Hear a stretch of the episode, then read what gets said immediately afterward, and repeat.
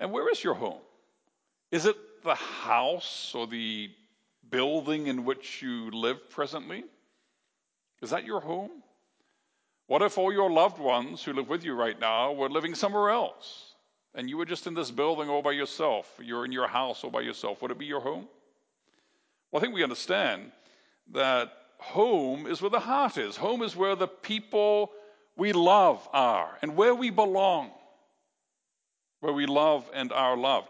And the actual external building can be different and we can move from place to place. But home is always with those whom we love. And as sons and daughters of God, we were created to be at home with God. He made us not just to be some kind of creatures living distant from Him. No, He created us to live in intimate communion and love. Children, sons, and daughters of the living God, living with the Father, at home with Him. What is eternal life? What does the scripture say about eternal life? It is to know God the Father and God the Son. In God the Son. And knowing in the scriptures more than just having this intellectual understanding, it is to have an intimate relationship with, to dwell with. So our home is with God. To know Him, to be with Him, to live in the light of His love, that's what we were created for. But what happened? Well, the children know what happened. It's there in Genesis chapter 3 what happened. We literally wrecked our home. We literally ran away and hid from our Father. And we literally caused such destruction that we were expelled from God's presence for our own good, so that we would not die forever. And so the whole Bible the whole history of redemption is the story of God working to bring us back home, to bring us back to Him. That's what the whole Bible's about. It's all kinds of stories and doctrines and teachings and poetry. But there's one message in the midst of it all, through it all. It's all saying the same thing God loves his children. Yes, he loves his unworthy, sinful, dirty, ashamed children. He loves them with a fierce and a burning love, and he will never give up on them. He will wash them off and clean them up and heal them and restore them and reconcile them, and he will bring them home. That's what it's all about. And we're here in chapter 24 of the book of Psalms, and that's just one snapshot in this whole movie, in this whole stage, in this whole process. Sorry, it's just one stage in this whole process. In Psalm 24, it's most likely written when David was bringing the ark back into Jerusalem to its rightful place on the Temple Mount, where the temple would be built by his son Solomon. You remember the ark was taken by uh, the Israelites into battle. It was stolen by the Philistines, and it went around from city to city. Then it spent some time at different houses in Israel. Then David tried to bring it back to Jerusalem, but he did it the wrong way, and Uzzah died because he touched it.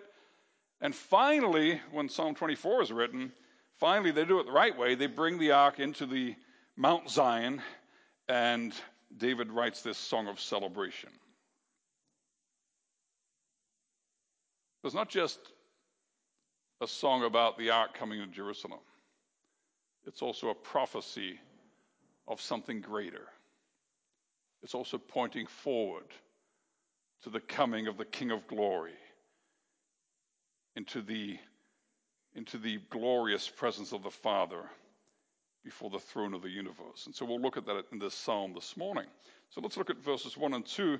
The earth is the Lord's, the fullness thereof, the world and those who dwell therein.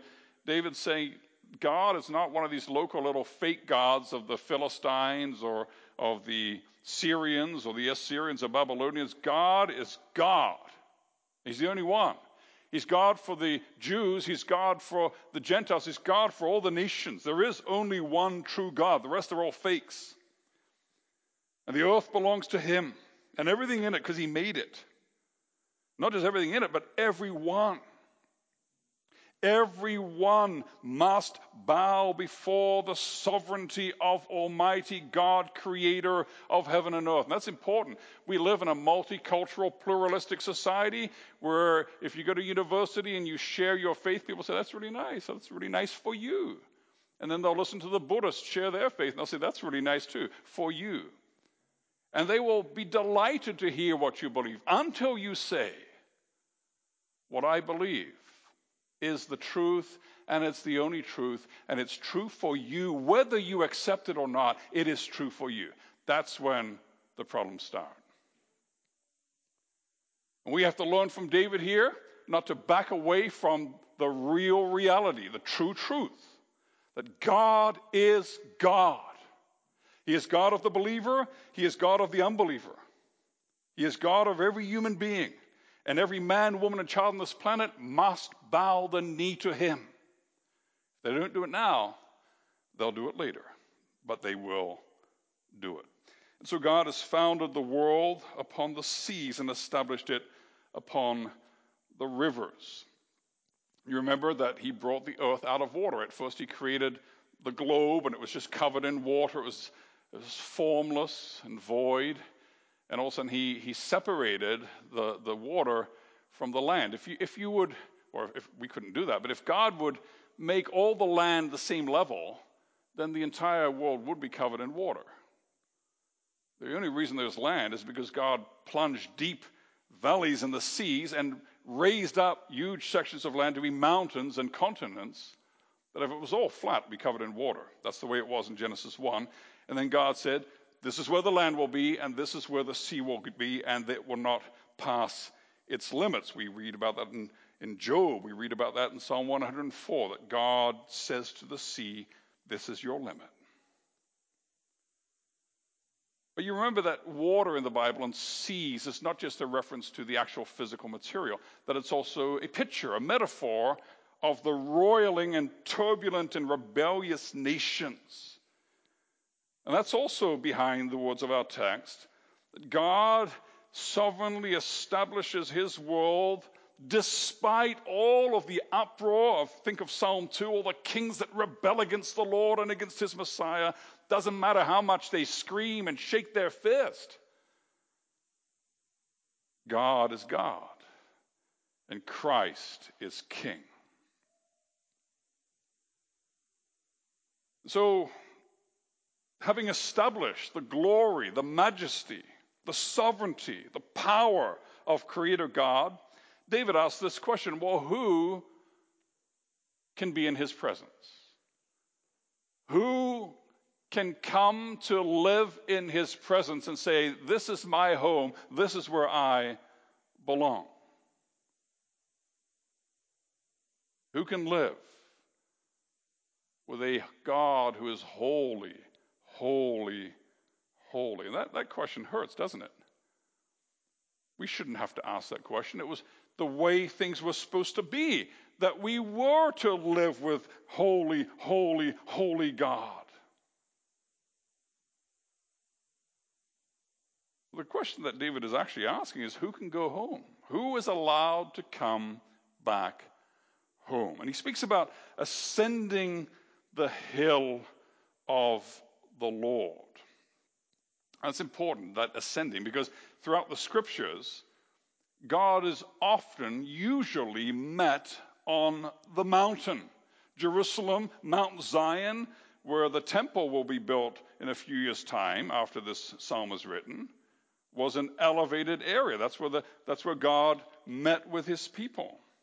So, what we're going to do for a few minutes here is just zoom back out from Psalm 24 and kind of see the overview of what happens from Genesis right through to our text with respect to the dwelling place of God. And I'm going to go pretty quickly here, so you have to look up the texts uh, quickly and, and, and really focus because I'm going to have to go uh, quite fast. So you remember Genesis chapter 2, there was the garden. It was a special holy of holies in the creation where man could walk with God and, and be at home with him. And it was full of of fruits and trees and, and gold and precious stones, and there were rivers flowing out of it. Now, rivers, we know, children, rivers don't flow uphill, right?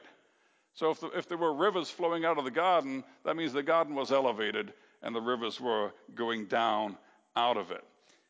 And if we turn to Ezekiel chapter 28, we get a little picture. Ezekiel 28 is a very complex chapter, and there's a lot to say about it, but we don't have time to go into the details. But it's just one thing that I want to call your attention to in Ezekiel chapter 28, 13 and 14. Uh, the prophet is speaking about the king of Tyre, and he's speaking about his fall from grace. But I want you to pay attention to what he says about Eden. There are lots of other details to talk about, but we just want to see what he says about Eden. Look at verse 13, Ezekiel 28. You were in Eden, the garden of God. Every precious stone was your covering sardius, topaz, diamond, beryl, onyx, jasper, sapphire, emerald, carbuncle. Crafted in gold were your settings, your engravings. So that's a picture of, of Eden. And look at, look at verse 14. You were anointed guardian cherub. I placed you. You were on the holy mountain of God. In the midst of the stones of fire you walk. So that's the connection I want you to see here that Eden is connected in the scripture with a higher area, a mountain, the mountain of God, the Garden of Eden. And so this high place was a place of special communion with God. The idea was that that garden would grow, it would get developed, it would become bigger and bigger until finally the entire earth would be a beautiful garden city with the rivers flowing through it and the tree of life and all kinds of gold and precious stones. The entire earth, a garden city home for God and his beloved children to dwell in. Now, what does that make you think of? Well, isn't that described in Revelation? What we didn't, what we were supposed to do in Adam Jesus does, Jesus prepares, and Jesus brings it all ready on the last day when heaven comes down to earth. So that was the idea. We didn't do it, Jesus will do it. But we messed up. And so we were driven out. And then the cherubim, the guardians of God's holiness, the cherubim are the special angels that tell sinners, hey, you can't come near to a holy God. Stay away or you'll die.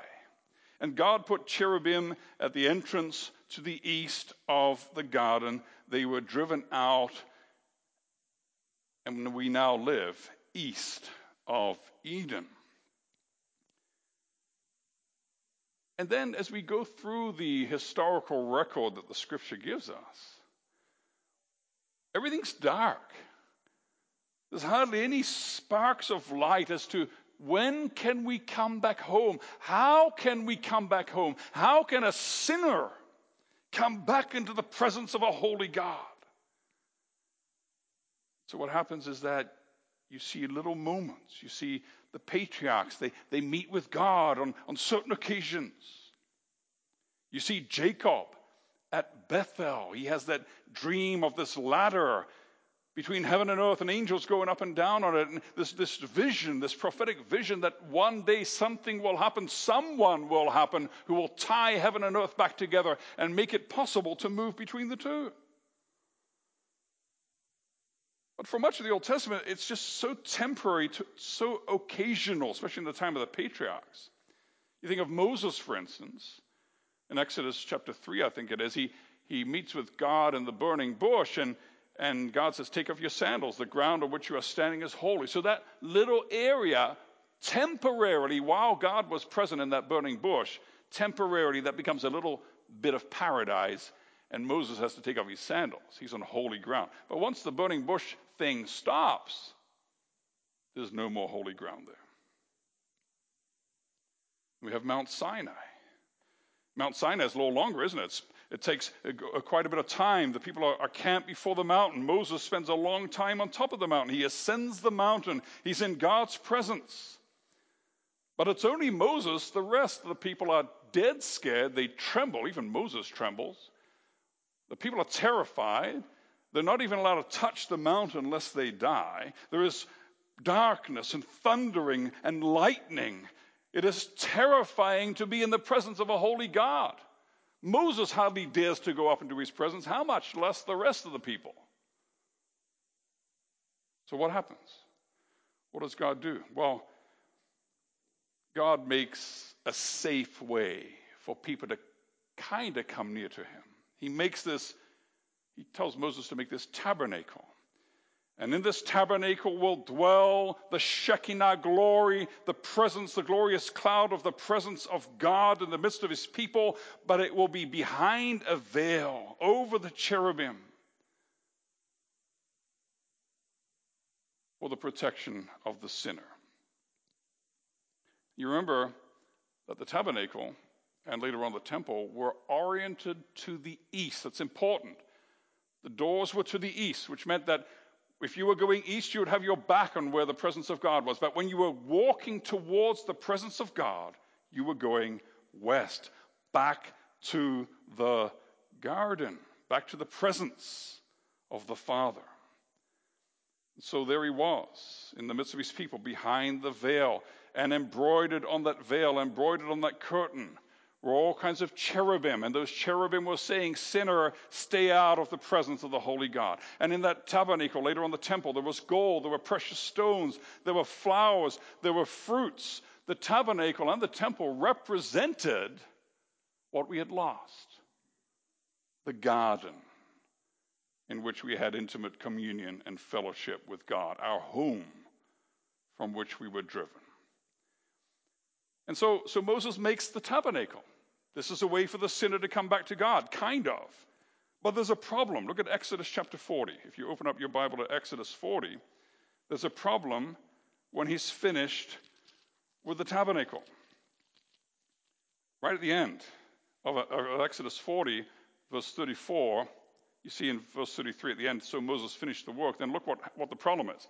Then the cloud covered the tent of meeting, and the glory of the Lord filled the tabernacle, and Moses was not able to enter the tent of meeting because the cloud settled on it, and the glory of the Lord filled the tabernacle. Moses, the most holy, righteous, beloved man of God and all the people of Israel, could not enter because the glory was too much and he was too much of a sinner. And so what happens? Well, if you look at the next chapter, which is Leviticus 1, the Bible goes through eight chapters of describing regulations about sacrifices and blood offerings. It speaks about the ordination of Aaron and his sons as priests with blood of sacrifice. And only after eight chapters of exquisite detail about these ceremonies, these bloody ceremonies, finally we read about people going in to the temple or to the tabernacle. So the point is, there is no remission of sins without the shedding of blood. Sinners cannot be cleansed and come into the presence of a holy God unless sin is paid for. And sin must be paid for by death.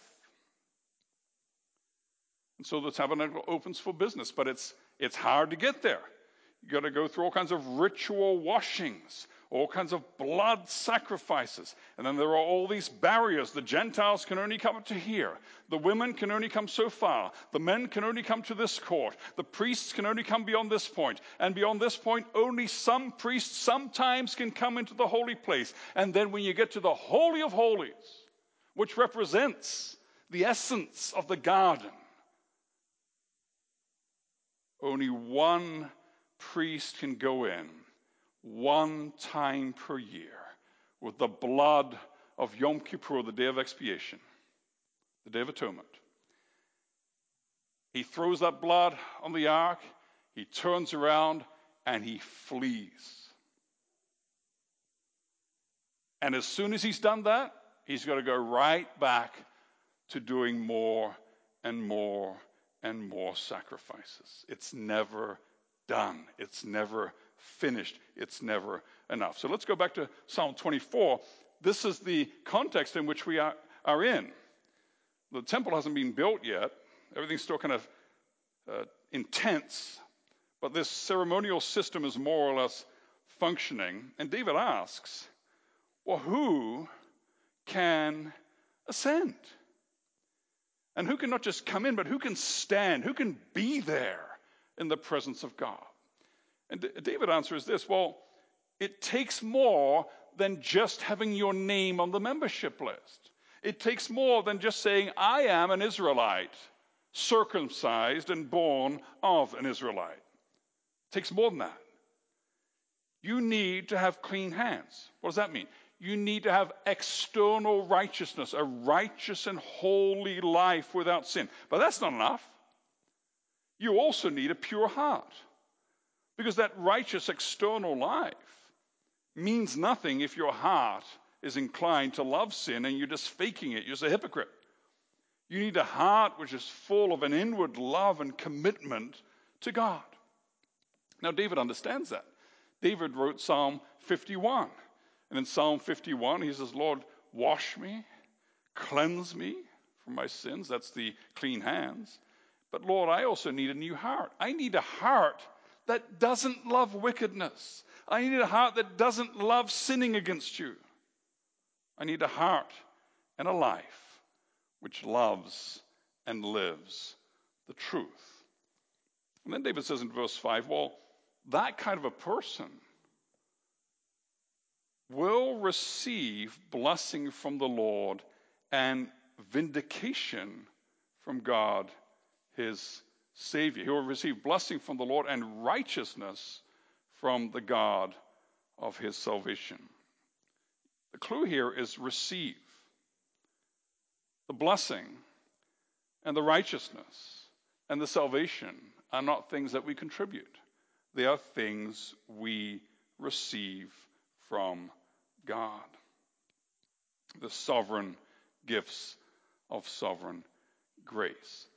And then David says, Well, who is like this? Well, he says, These people. Such is the generation of those who seek him, who seek the face of the God of Jacob. Now, this is really, really tough. The last words there in verse 6, it's tough to translate. Well, it's not tough to translate, it's tough to understand. The Hebrew says this Such is the generation of those who seek him, who seek your face, Jacob. That's what it says. Those are the words. In 99.9% of the Hebrew manuscripts, that's the way it is. And, and the, the Greek translation of the Old Testament tried to kind of explain it by adding in God of, saying, well, who seek the face of the God of Jacob? Because everybody knows we don't seek Jacob. We don't seek Jacob. He's not our Savior. It must mean we seek God. But this is, this is how the word goes, how the words go. Who seek your face, Jacob. And you can see why our translators tried to, to make it a little bit more understandable, going by some ancient manuscripts that try to do that. But why am I making a big deal about this? Well, because I believe that David is making a point here. Who can be in the presence of a holy God? We often read Psalm 15, we read Psalm 24, and we think, wow, no one. That's the point, isn't it? We're all sinners. We don't belong. We can't come into his presence. That is not what David is saying. He's saying, you know what? You know who has clean hands? You know who has a pure heart? You know who receives blessing and righteousness and salvation from God? You know who? Those who seek your face. And you know who that is? Jacob, your covenant people, the people that belong to you, the people that you chose, they didn't choose you, the people that you brought near to yourself who you chose for yourself. If you turn to Psalm 65, stanza 4, you'll see this happening, this exact dynamic. Psalm 65, 4, where the psalmist says this. He says, Blessed is the one you choose and bring near to dwell in your court. Who can come into his presence? The ones he chooses to set his love upon, to set his sovereign grace upon. The ones, look at verse 3, who are sinners, but when their iniquities prevail against them, God atones for their transgressions. So, washed, forgiven, and sovereignly chosen sinners, those who belong to God's people, God's covenant people with true faith, they, they may, they must enter and dwell with God. And they live in confidence, not just in the New Testament. This confidence was already there for God's people in the Old Testament. Look at Psalm 26, which is just maybe on the same page or the, or the next page in your Bible from our text. And, and you read Psalm 26, you think, David, you wrote Psalm 51. You know you're a sinner. Why are you writing this stuff? You know tulip, you know the, the Reformed faith, you know total depravity. We learned it from you, David. But look what you're saying here in Psalm 26 Vindicate me, O Lord, I have walked in my integrity. Prove me, test my heart and my mind. I walk in your faithfulness. I don't sin. I don't sit with sinners. Look at verse 6. I wash my hands in innocence and go around your altar, O Lord. I wash my hands in innocence. Look at verse 11. As for me, I shall walk in my integrity. David is absolutely sure that he owes nothing to God. He is holy, he is righteous, he is pure, he is acceptable. How in the world can David say this?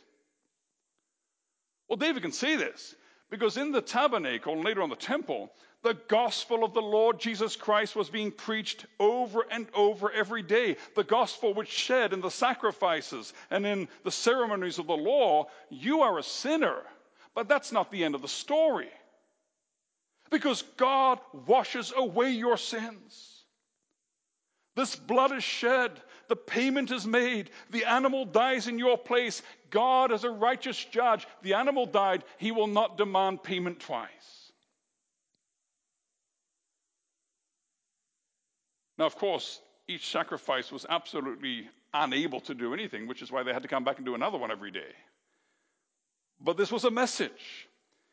It was a sermon, it was a prophecy. God was telling them, listen, this all points to the day when there will be blood shed to put an end to all shedding of blood. When there will be the sacrifice to end all sacrifices. That's coming. And it's because that's coming that you can believe in the promises of the gospel that you see in these ceremonies and in these sacrifices repeated every day. So when someone lived in covenant faithfulness with God in integrity, didn't mean to say they never sinned. What it meant is, is that they lived in humble reliance on the grace of God. And when they sinned, they knew where to go. They went to the tabernacle, they went to the temple, they brought the sacrifice, and they said, Lord God, I need someone to die in my place. And you've promised to do that, Lord. And you will fulfill your promises because you are faithful and you are true. And because I know that, I know that my sins are all washed away. And I know that I am acceptable in your sight and in your presence. Now, that's Jacob. That's the covenant people of God. They may come in, they must come in. But look at verse 7. There is someone who doesn't have to ask permission. There is someone that doesn't have to go through all kinds of hoops and all kinds of rigmarole and ceremonies and sacrifices and all kinds of barriers to come into the very heart of where the presence of God dwells in the midst of his people. And who is that? Well, it's the master of the house, it's the owner, it's God himself. He doesn't have to ask for permission, he belongs there. It's his house. And so, as the ark is brought into Jerusalem, they come towards the gates. David says, Lift up your heads, O ye gates. Be lifted up, O ancient doors. I've studied as much as I could in the time I had about ancient gates, and it's a pretty deep topic, but I think possibly it may mean that these gates were raised vertically, and when they're raised, you would see the top of it above the city wall. That could be one possible explanation. I'm not sure. But the point is, is that David is saying he's crying out for these massive gates to be opened to the city because the ark must come to the Temple Mount. God dwells in the midst of his people. Uh, the temple's not there yet. It's just a tent.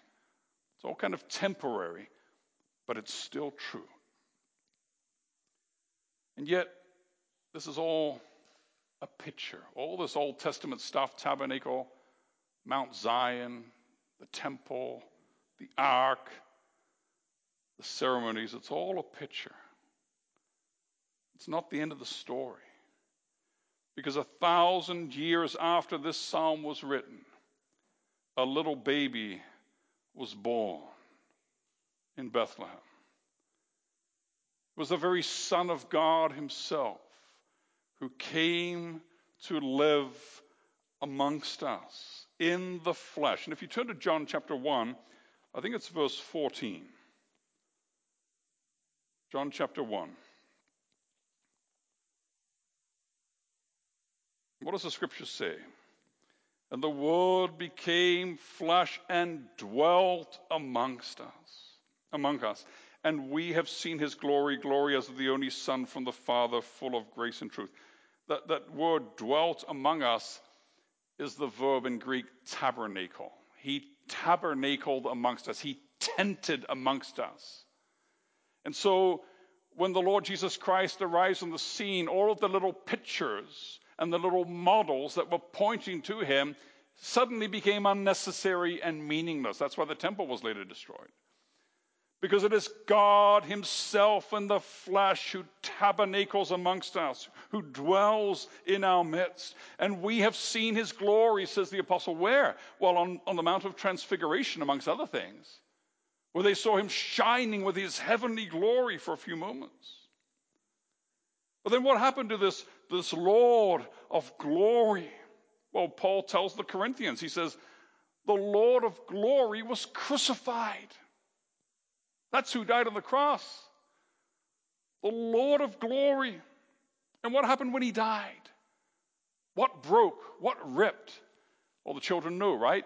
It was the curtain of the temple, and it was ripped from top to bottom, and that means something because it means it was a divine act. It wasn't one of the priests that went in and started ripping it from the bottom. God ripped it from top to bottom, and God was saying, "This, this holy of holies that you've been told to stay out of all these millennia, well, you can come in now because the sacrifice has been sacrificed, the blood has been shed, the way has been opened." You can come back home into the presence of the Father. So if you turn to, um, I can't remember the word in, in English, Philippians. If you turn to Philippians, and you see in these first Uh, verses of chapter 2 of Philippians, the, the humiliation of Christ, and that he emptied himself, and that he was found in human form, and he, he became obedient to death, even death on a cross. Now look at 2 verse 9 of Philippians. Therefore, God has highly exalted him and bestowed on him the name that is above every name, so that at the name of Jesus every knee should bow in heaven and on earth and under the earth, and every tongue confess that Jesus Christ is Lord to the glory of God the Father. What is the apostle saying? Every knee must bow.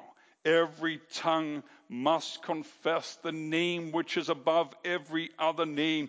Jesus is exalted into the very right hand of God, and he sits on the throne of the universe, and he is ruler. He is Lord of lords. He is King of kings.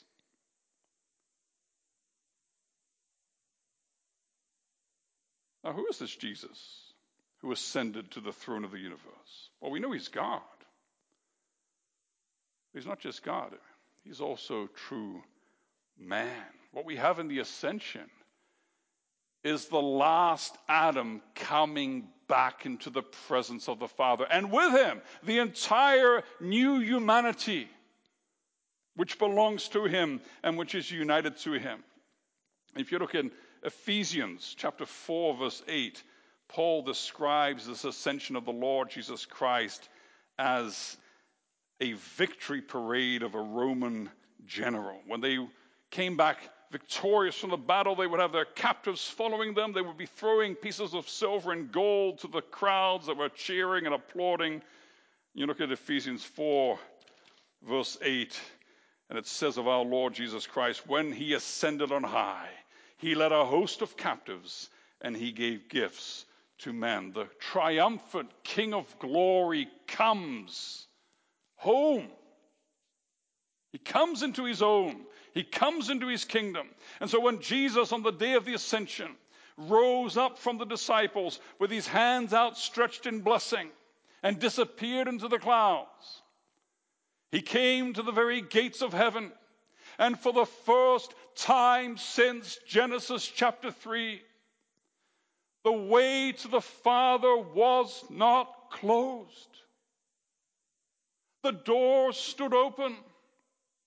No gate dared close in his face. He came in as King of glory, as God of God, as very God of very God. He came home, but he also came as the last Adam, as the one who got things right, and as true man, with our flesh and blood, with a body like ours, except glorious with no sin, as true man. He didn't just step inside the doorway of heaven and kind of lean against the doorpost and think, wow, I'm in now. What do I do now? No, he walked straight to the middle. He walked right by those cherubim that tell sinners stay away from God.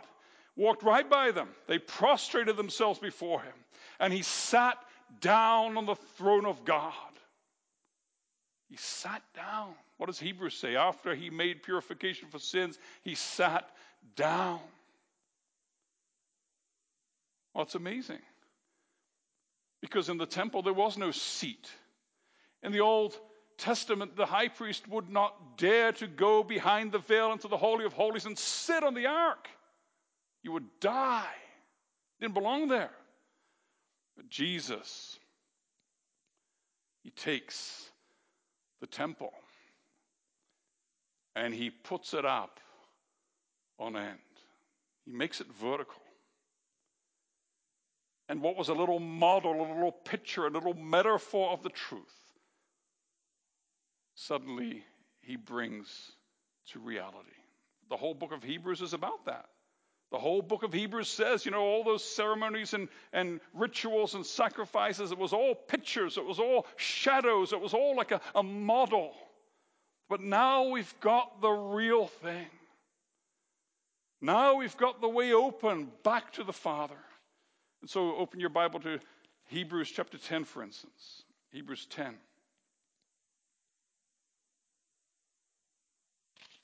And what does the scripture say? Hebrews 10 19. Therefore, brothers, since we have confidence to enter the holy places by the blood of Jesus, by the new and living way that he opened for us through the curtain, that is, through his flesh. And since we have a great high priest over the house of God, let us draw near with a true heart in full assurance of faith, with our hearts sprinkled clean from an evil conscience. Those are the pure hearts of Psalm 24 and our bodies washed with pure water. Those are the clean hands of Psalm 24. Let us hold fast the confession of our hope without wavering, for he who promises faithful. And let us consider how to stir one up, uh, up one another to love and good works, not neglecting to meet together as is the habit of some, but encouraging one another, and all the more as you see the day drawing near. What's the, what's the, the apostle saying? He's saying there used to be something between us and God. It was a veil. It said, stay out. He says, now there's something else between us and God. It's the flesh of the Lord Jesus Christ. It's not dividing us, it's not pushing us away from each other. But in the flesh of our Lord Jesus, there is God and man together. He unites us back with the Father. He reconciles us. He opens up the way. And so we can walk by those cherubim that used to tell us to get lost, and we can say, We're with Him. We come in with the Lord Jesus into the heavenly places, and we say, We're with him. We're the bride. He's the bridegroom. We're the children coming into the presence of the Father. And that's why we can worship, and that's why we must worship in spirit and truth. That's why we don't have all kinds of decorations and all kinds of symbols all over this church building because we're in this beautiful building. It's comfortable, but we don't want to look at things here. We want to lift up our hearts. We want to go in spirit and truth into the very presence of God in heaven before the throne of the universe. That's what happens in public worship. Now, some of us may be thinking, well, that's very nice for Jesus. He got to go into heaven, but we're still stuck here on earth. That's not quite true. Look at Ephesians chapter 2, verse 6. Ephesians 2 6. Galatians, Ephesians 2 6. What does the scripture say? He made us alive together with Christ. And look at verse 6 and raised us up with him and seated us with him in the heavenly places in Christ Jesus. We are seated in the heavenly realms in Christ Jesus. How does that work? How does that work? Well, think of when you fall into the lake in the winter, you fall through the ice and you're on the bottom of the lake and you can't find the hole through which you fell. What's going to happen to you? You're going to die. What do you desperately try to do? Do you try to stick your foot back up through the ice? Is that what you're going to pay attention to? Is that what you focus on? It's not going to help. If you manage to get your foot back up through the ice, you're still going to die. You need your head to get out of the water, right? And once your head is out of the water, you're still in a bad situation. You've got to get out of that cold water. But the first step is important because the, the breath comes in through the mouth. And as long as the head is out of the water and you're breathing, the rest of the body's getting oxygen. And that's the picture of the church. The head is out of this sinful world. And the breath of God, the Spirit of God in Him comes into this world of sin and brokenness and gives us the taste of newness of life. The Holy Spirit of God, as we'll see in a few weeks' time or next week, poured out upon the church. And so, in Christ, because we're connected to Him, we're united with Him, like a head and a body, we are already in the heavenly realms. What does the Bible say about Jesus? It says that He brought or He's bringing many sons to glory. The Old Testament, where did people pray towards? Remember Daniel? He, he, he oriented himself towards Jerusalem, to the temple to pray, because that's where God's presence was for God's people. What do we pray to now? Do you, do you kind of figure out where the church building is when you pray? I hope not. You kind of orient yourself towards Jerusalem, where the temple used to be? I hope not. We lift up our hearts to God in heaven because that's where we're allowed to come in the Spirit. We come in prayer, we come in family and private worship, and even more delightfully, we come in public and corporate worship into the very heavenlies in the Spirit of the Lord Jesus Christ. We appear before the very throne of God. And that's why Paul says, when he's talking about worship, he says, Be careful how you do things because of the angels. He's not talking about the angels that come down and are in the building. There are angels in the building. But he's talking about what are the angels going to think up there in heaven? They know the holiness of God. They have the good sense to cover their faces before the brilliance of his glory. So we as children should not be careless about how we worship. Think of the angels, says Paul. So we, we can come in and we can go out as often as we like whenever we like, because we belong, because we are children of the living God. So, this is important. As we study prayer and the catechism sermons, we need to remember that we are a child of God. You are loved, you belong, you are welcome in His presence. And it is good now, and it's just going to get better. Because one day, the last vestiges of the pandemic of sin will be scrubbed away from the universe. One day, heaven's going to come down to earth. One day, that garden city with gold and precious stones and rivers and the tree of life, paradise restored, will be here on earth, open to us. And we will see the glory of God in the face of Christ. And children, when, they, when that day happens, you can run to the Lord Jesus and give him a huge hug. No social distancing necessary. And then we will live in glory. And we will move in glory. And we will have our being in glory as we live in the eternal and blessed and joyful and exultant glory that Christ has won for us as children of the King of glory. Then Finally, we will be home at last. Amen.